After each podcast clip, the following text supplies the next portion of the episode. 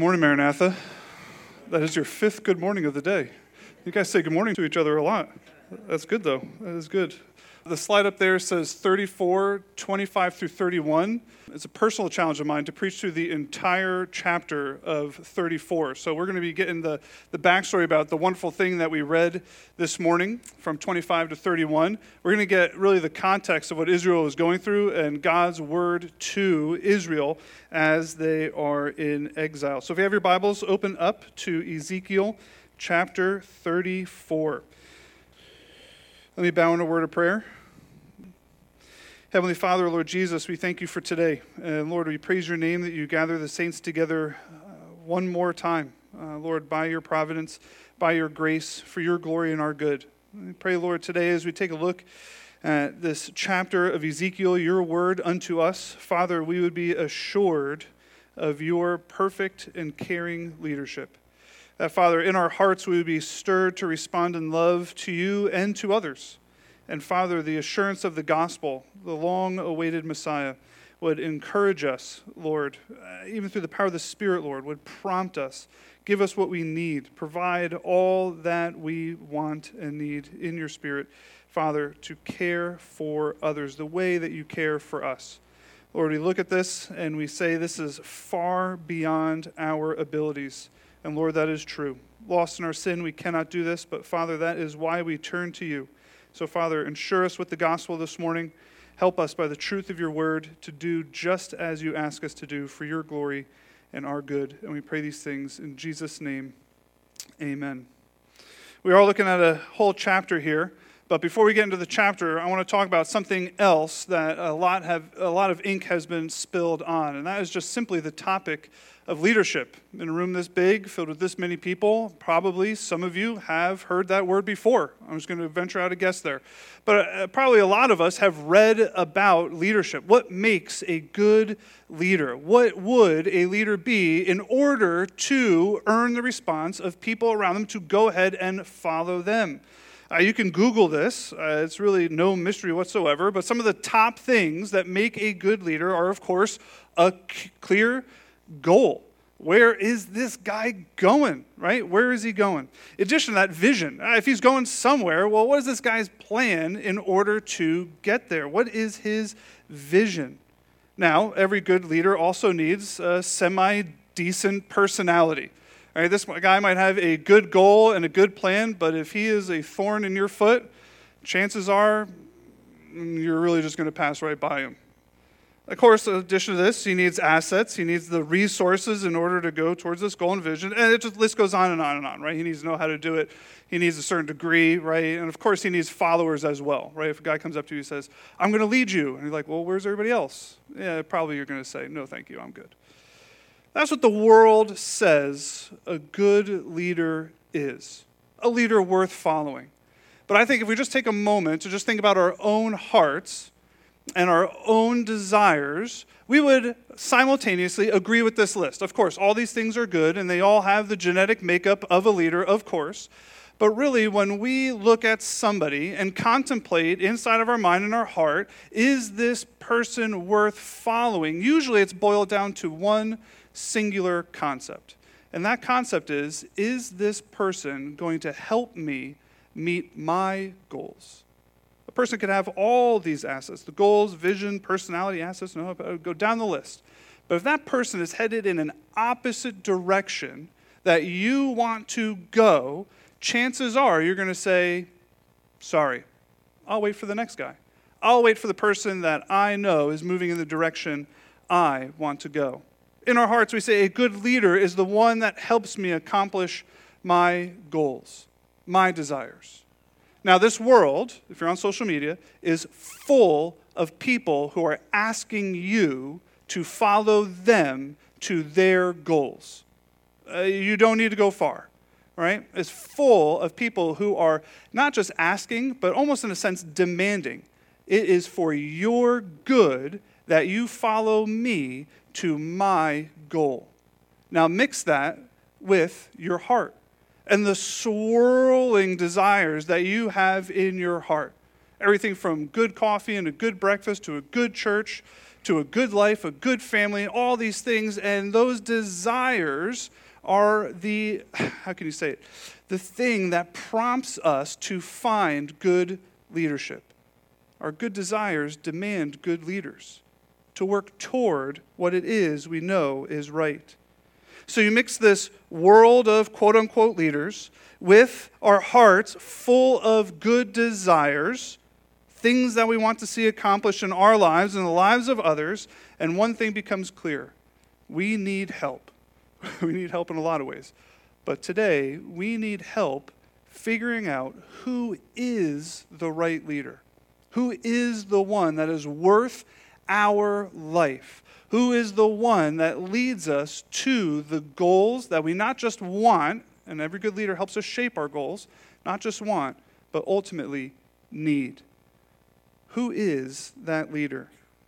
Ezekiel is going to teach us who that leader is and why he is worth our life. But before I spill the beans, right? No spoiler alert just yet, before we get to who that is, right? Let's just take a moment to think where we are in the book of Ezekiel.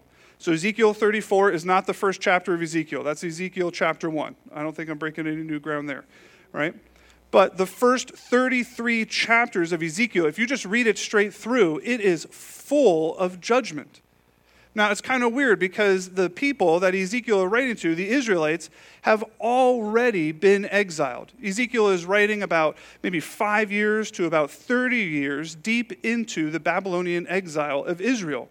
And so, just thinking about that, it might seem like Ezekiel is kind of just hammering in the, the announcement of Israel's sin, almost like he's bashing them when God has already judged them.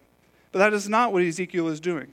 Ezekiel is assuring the Israelites that God's movement, his fulfillment of the promise to exile them for their unfaithfulness, is actually God's work of justice. Ezekiel is reminding the exiled Israelites, who are probably full of doubt and grief over what they've done and who God is, Ezekiel is reminding the exiled Israelites that God is just that God is still in control, that God is actually right. Now, that rightness has shown up in their lives as exile, right? They were punished by God for their unfaithfulness, of course. But Ezekiel in chapter 34 turns the page, right? He turns a corner and he says God's justice his righteousness, his plan, did not only result in your exile, but actually results in something much greater. It results in a reversal. Ezekiel here in chapter 34 starts to outline God's gracious plan of reversing not just the destruction of sin, but reversing the sin in the hearts of his people. Ezekiel turns a corner and he says, Listen, you may be exiled, and you may be exiled for a generation, but God has a plan. A plan not just to remove you from exile, but a plan to give you what you need His grace and redemption. Now, that sounds like good news because it is good news. It is fantastic news, not just for the Israelites, but for us as well. And as we think about this passage, we're going to simultaneously do two things. We're going to try to put ourselves in the Israelite shoes. What would it be like for the Israelites to hear about God's plan of reversal?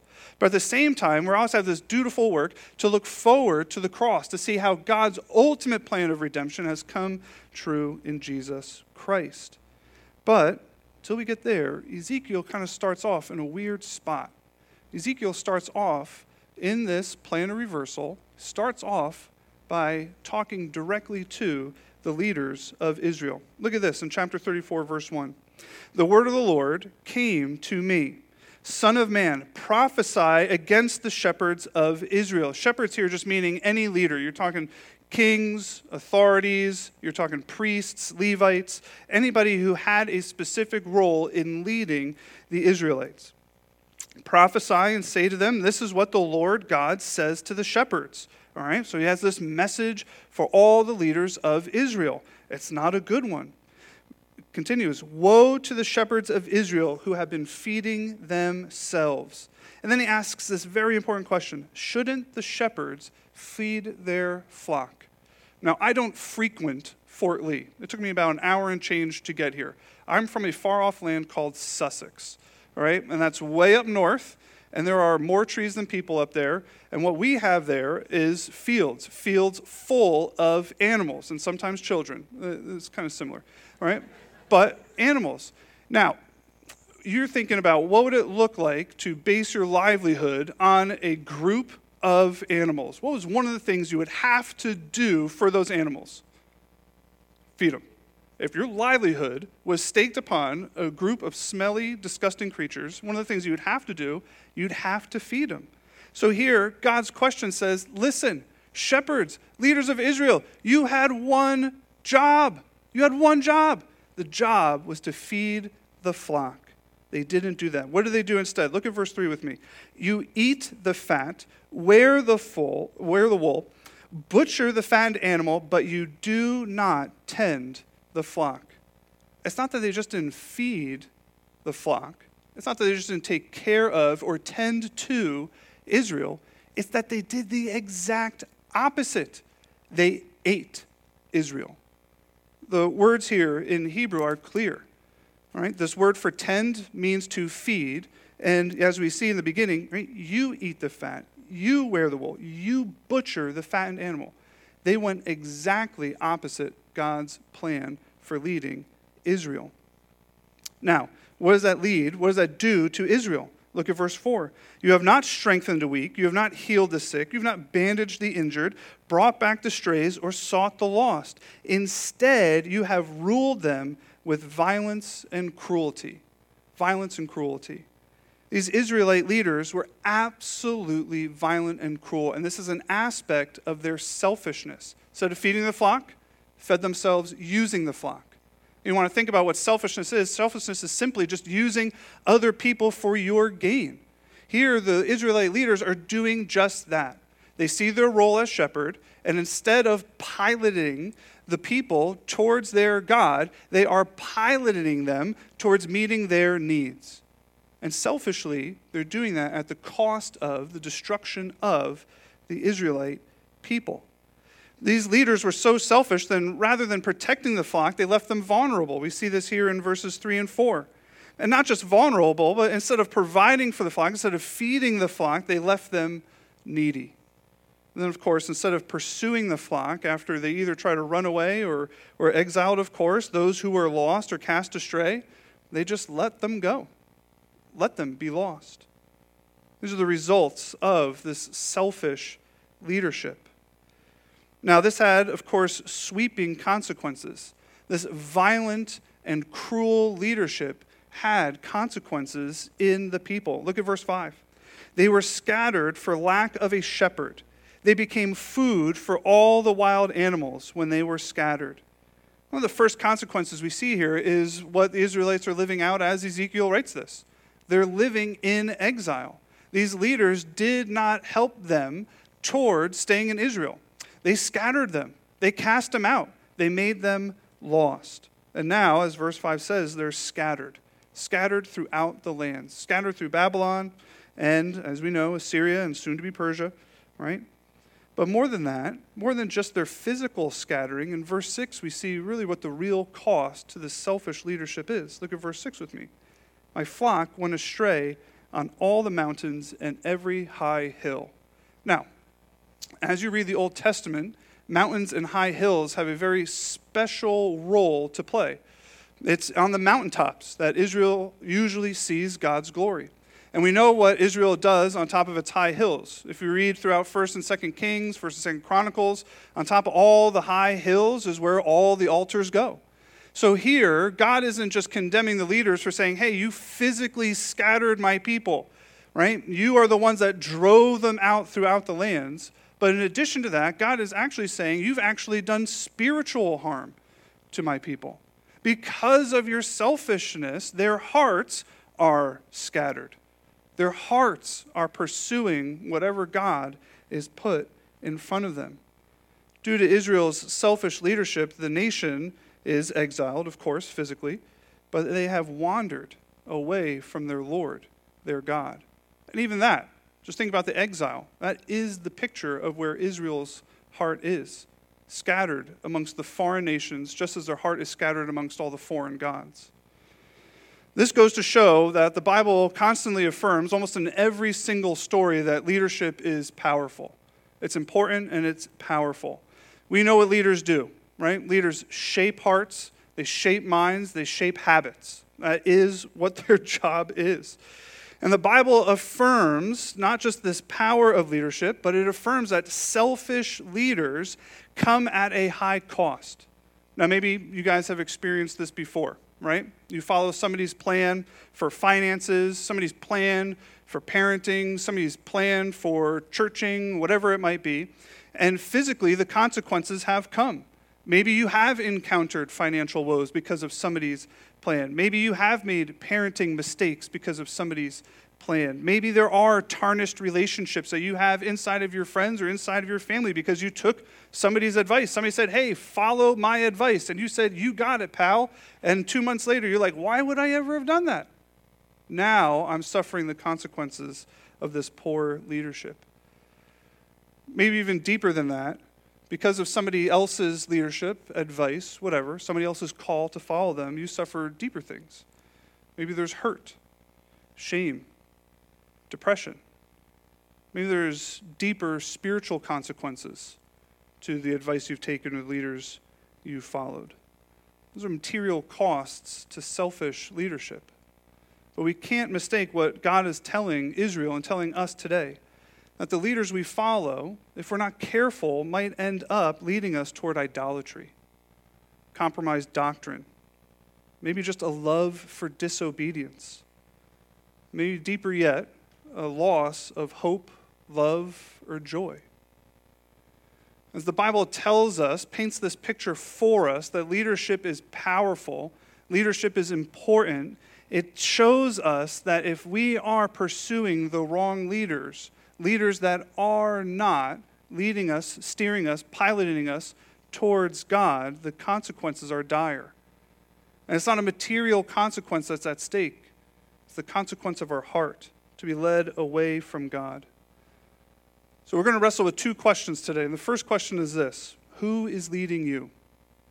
Who is the person? Who is the organization? Who is the, the uh, leader in your life that you are saying, I am devoting myself to your plan. It might be something as simple as following somebody on Instagram.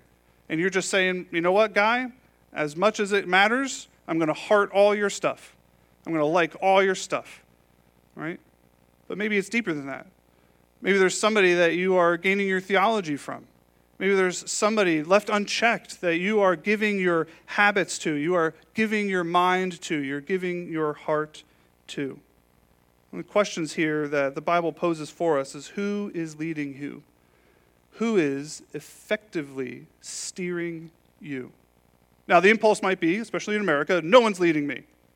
No one's leading me. I'm an adult, I'm an American, I can do whatever I want. I have my own game plan. As much as we would love for that to be true, one of the things we need to realize is that we are built for leadership.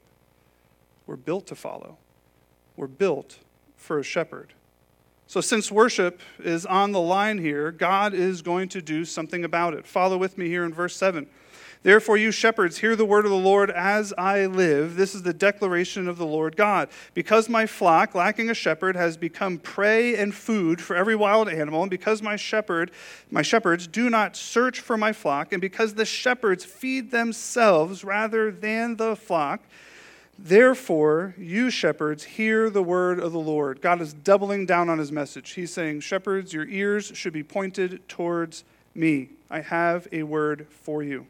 Verse 10 This is what the Lord God says Look, I am against the shepherds.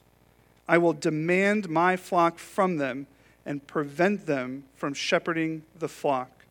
The shepherds will no longer feed themselves, for I will rescue my flock from their mouths, so that they will not be food for them.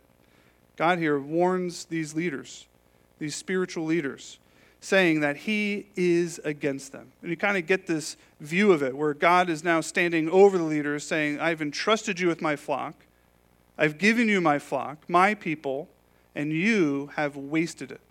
You've been selfish instead of selfless. You've led my people towards destruction instead of towards me.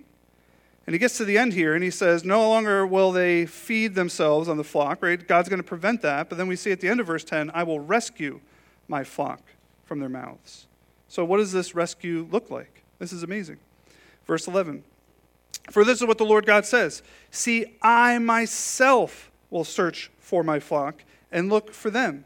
As a shepherd looks for his sheep on the day he is among his scattered flock, so I will look for my flock.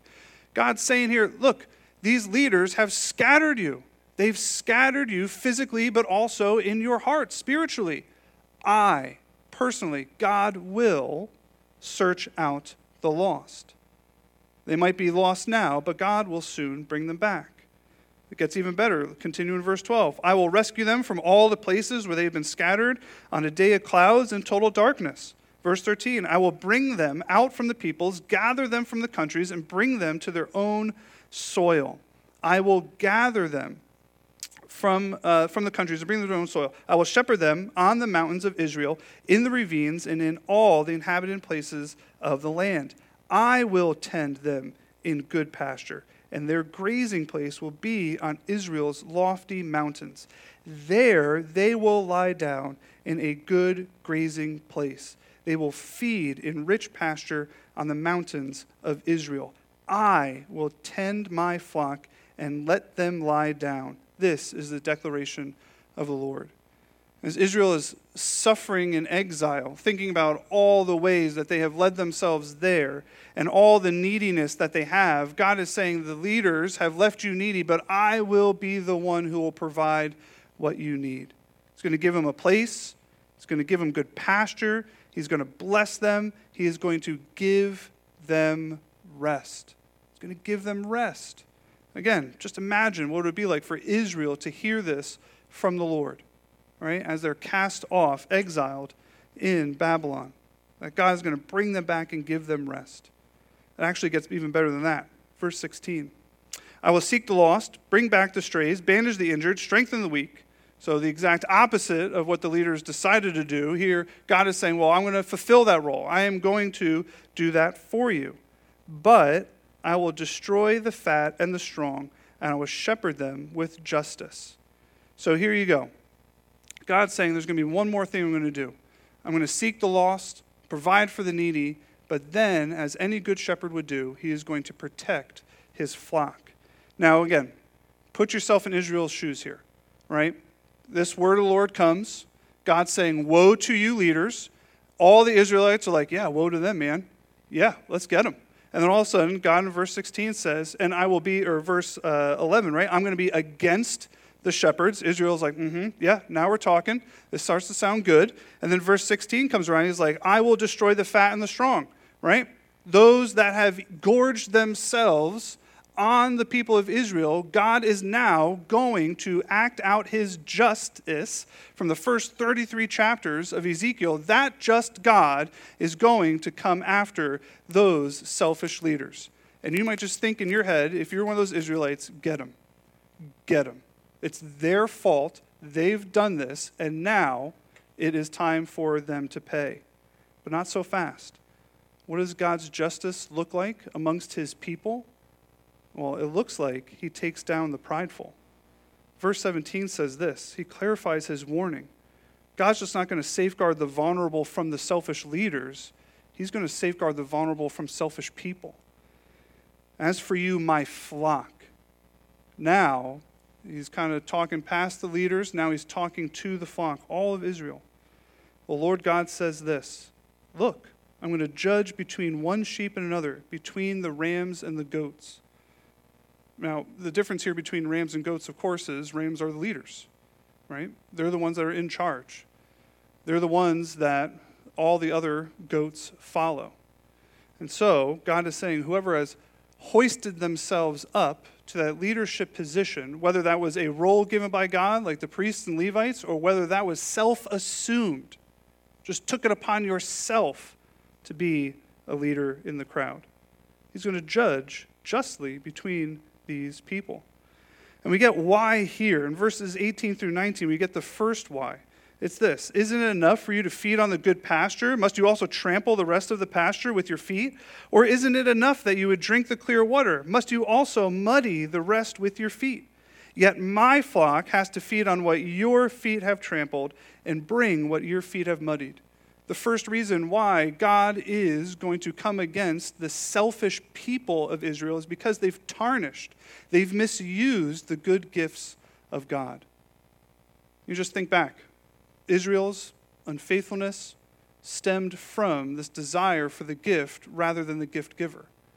This selfishness, this unfaithfulness, was to look at the gifts coming from a good God and say, These are mine.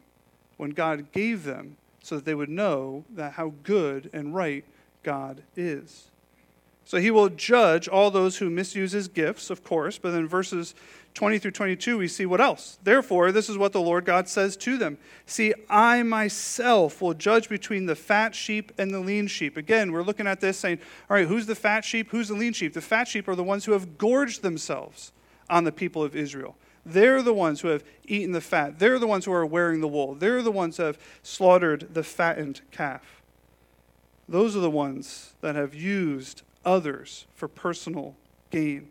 And lean sheep, of course, are those that have been used. So God is saying, right, I will judge between those that have used and those who have been used. Since you have pushed with flank and shoulder and butted all the weak ones with your horns until you scatter them all over. This picture here is of the rams using their horns to pound down, to beat down, right, the lean, sick, weak sheep, right? Since you have pushed with flank, shoulder, and butted all the weak ones with your horns until you scatter them all over. God's saying, not only have you misused the good gifts that I've provided you, but in addition to that, you've actually misused the people, the people I've given you. This flock that you were called to tend for, you've actually just consumed them for selfish gain. Now, this brings us to a, a second question that we have for today. Not only who is leading you, but who are you leading? It would be easy for us, again, as Americans, to say, oh, yeah, it's their fault, right? I gave myself to them. I gave them money. I followed their plan. I read the book, right? I read the blog.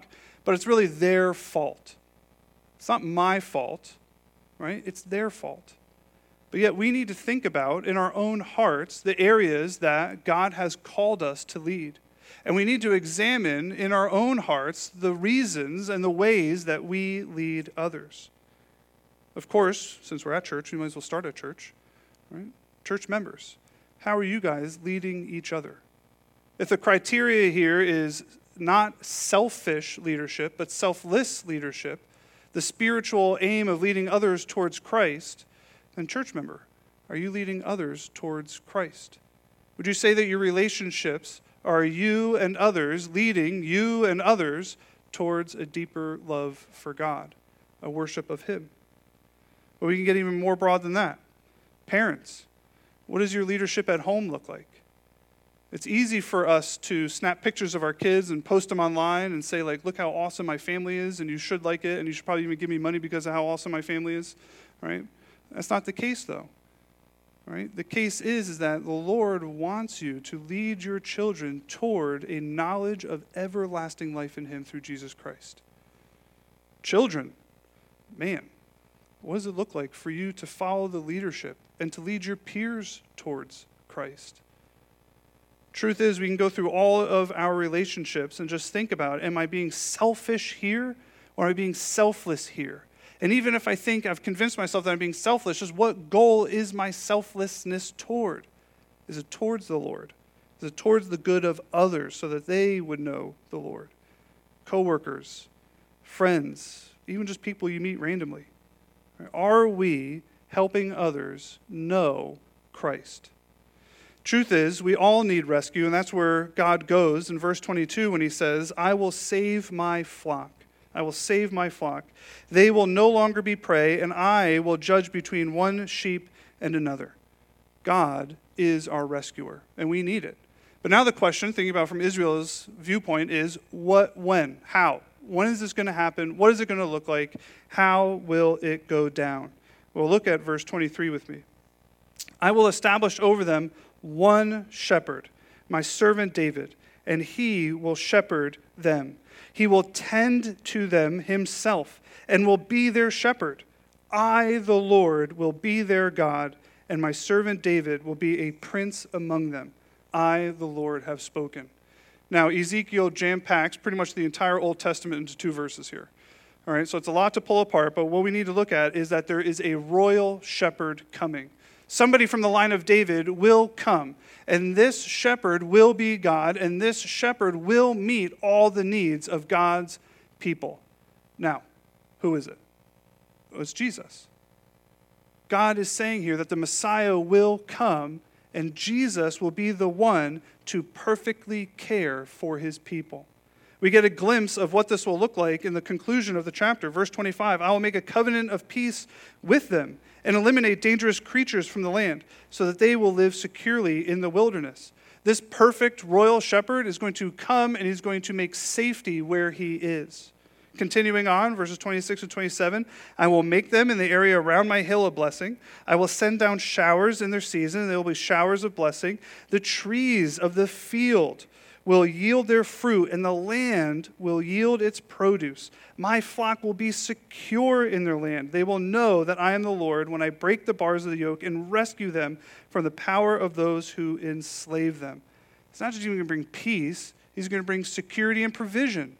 Right? Again, these things that the leaders have not done, God is now promising this royal shepherd will do. And verses 28 and 29 gets even better. They will no longer be prey for the nations the wild creatures of the earth will not consume them. They will live securely, and no one will frighten them. I will establish for them a place renowned for its agriculture, and they will no longer be victims of famine in the land. They will no longer endure the insults of nations. The shepherd comes and protects his people. The shepherd comes and provides for the needy. The shepherd comes and seeks the lost. So today, looking forward to Christ, if you are hurt, broken, lost, need of healing, the Spirit is convicting you this morning that selfishness reigns in your heart and in your relationships, there's no other place to turn than to Jesus Christ. And we have to say this about Jesus, because maybe Israel at this moment would think to themselves, Lord, we've heard it before. We've heard the promise before, before, before exile and now during exile, that somebody will come. But we've seen the picture of what your leadership looks like in our faulty leaders, and it's no good. But God, through Jesus, shows us that He is not a selfish leader, but a sacrificial leader. Shows us Jesus' heart for love towards His people in His sacrifice. Hurt, broken, lost, confronted with your sin, it's hard to turn to someone in those moments. And yet, Jesus says, I love you. I've provided for you. You will find your security and protection in me for all eternity. Turn towards me. Christ is not a selfish leader, as we see all throughout our world, but a sacrificial leader. He is the one who perfectly meets our needs. This royal shepherd promised throughout the Old Testament comes and saves us from our sin and the destruction of others. We have to ask one final question here, and that is what is our response to that? In verses 30 and 31, we get it. Then they will know that I, the Lord their God, am with them, and they, the house of Israel, are my people. This is the declaration of the Lord. You are my flock, the human flock of my pasture, and I am your God. This is the declaration of the Lord. If God cares for his people, then his people in response worship him. Again, we're getting down to the, the, the, core destruction that we saw in the beginning of the passage. This isn't just a physical scattering, it is a spiritual scattering. And each one of us, we are spiritually scattered until the Lord rescues us. And yet we still wrestle with idolatry. We still rescue, or, uh, wrestle with uh, spiritual scattering the Lord is caring towards us in that moment. The Lord is the one, through Jesus, that unites us back to the purpose of worshiping Him. Jesus' perfect rescue, of course, meets all of our needs perfectly. And so his care for us results in our worship for him. I don't know if you saw it here in really this whole entire final section, 25 through 31, but numerous times, three times, God says, And I will be your God. Here, God is saying, You've scattered yourself spiritually, but in the day that I care for you perfectly, you will know that I am your God. All wrongs will be made right in the truth of the gospel. The one thing that stands, of course, in between us and true, genuine worship of God is our pride. And that's what the Lord is countering here, not just in the leaders, but the entire flock of Israel. Coming to them and saying, You've been prideful, but now it's time to exercise humility, to follow the right leader to know Jesus' goals and to seek humility toward him. This, of course, results in, just specifically here as we look at this passage, a following of the Lord humbly. His commands are our lifestyle, His provision is what we depend on, His word is our truth. We follow the Lord humbly in worship. But then thinking out into the relationships that we have here in this church and in our families and at work and everywhere else, we ought to lead others humbly to the Lord in worship. Twofold. That is our worship, of course, to lead others towards God, but then also to see their worship restored in the Lord, whether that's a struggling brother or sister or somebody who doesn't have their faith in the Lord just yet. We're called to lead others humbly to the Lord in worship. But then, lastly, also to follow those that God has put in authority over us humbly in worship to God. It might be easy for us to think, well, if God is going down with all these leaders, these selfish leaders, and my boss is definitely a selfish leader, well, then I can just abandon that relationship, right? He's destroying me. And yet, God gives grace to those who are oppressed by those above them.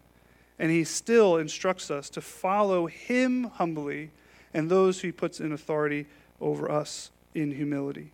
These are aspects of worship as we look at those around us. So, final question Are you needy?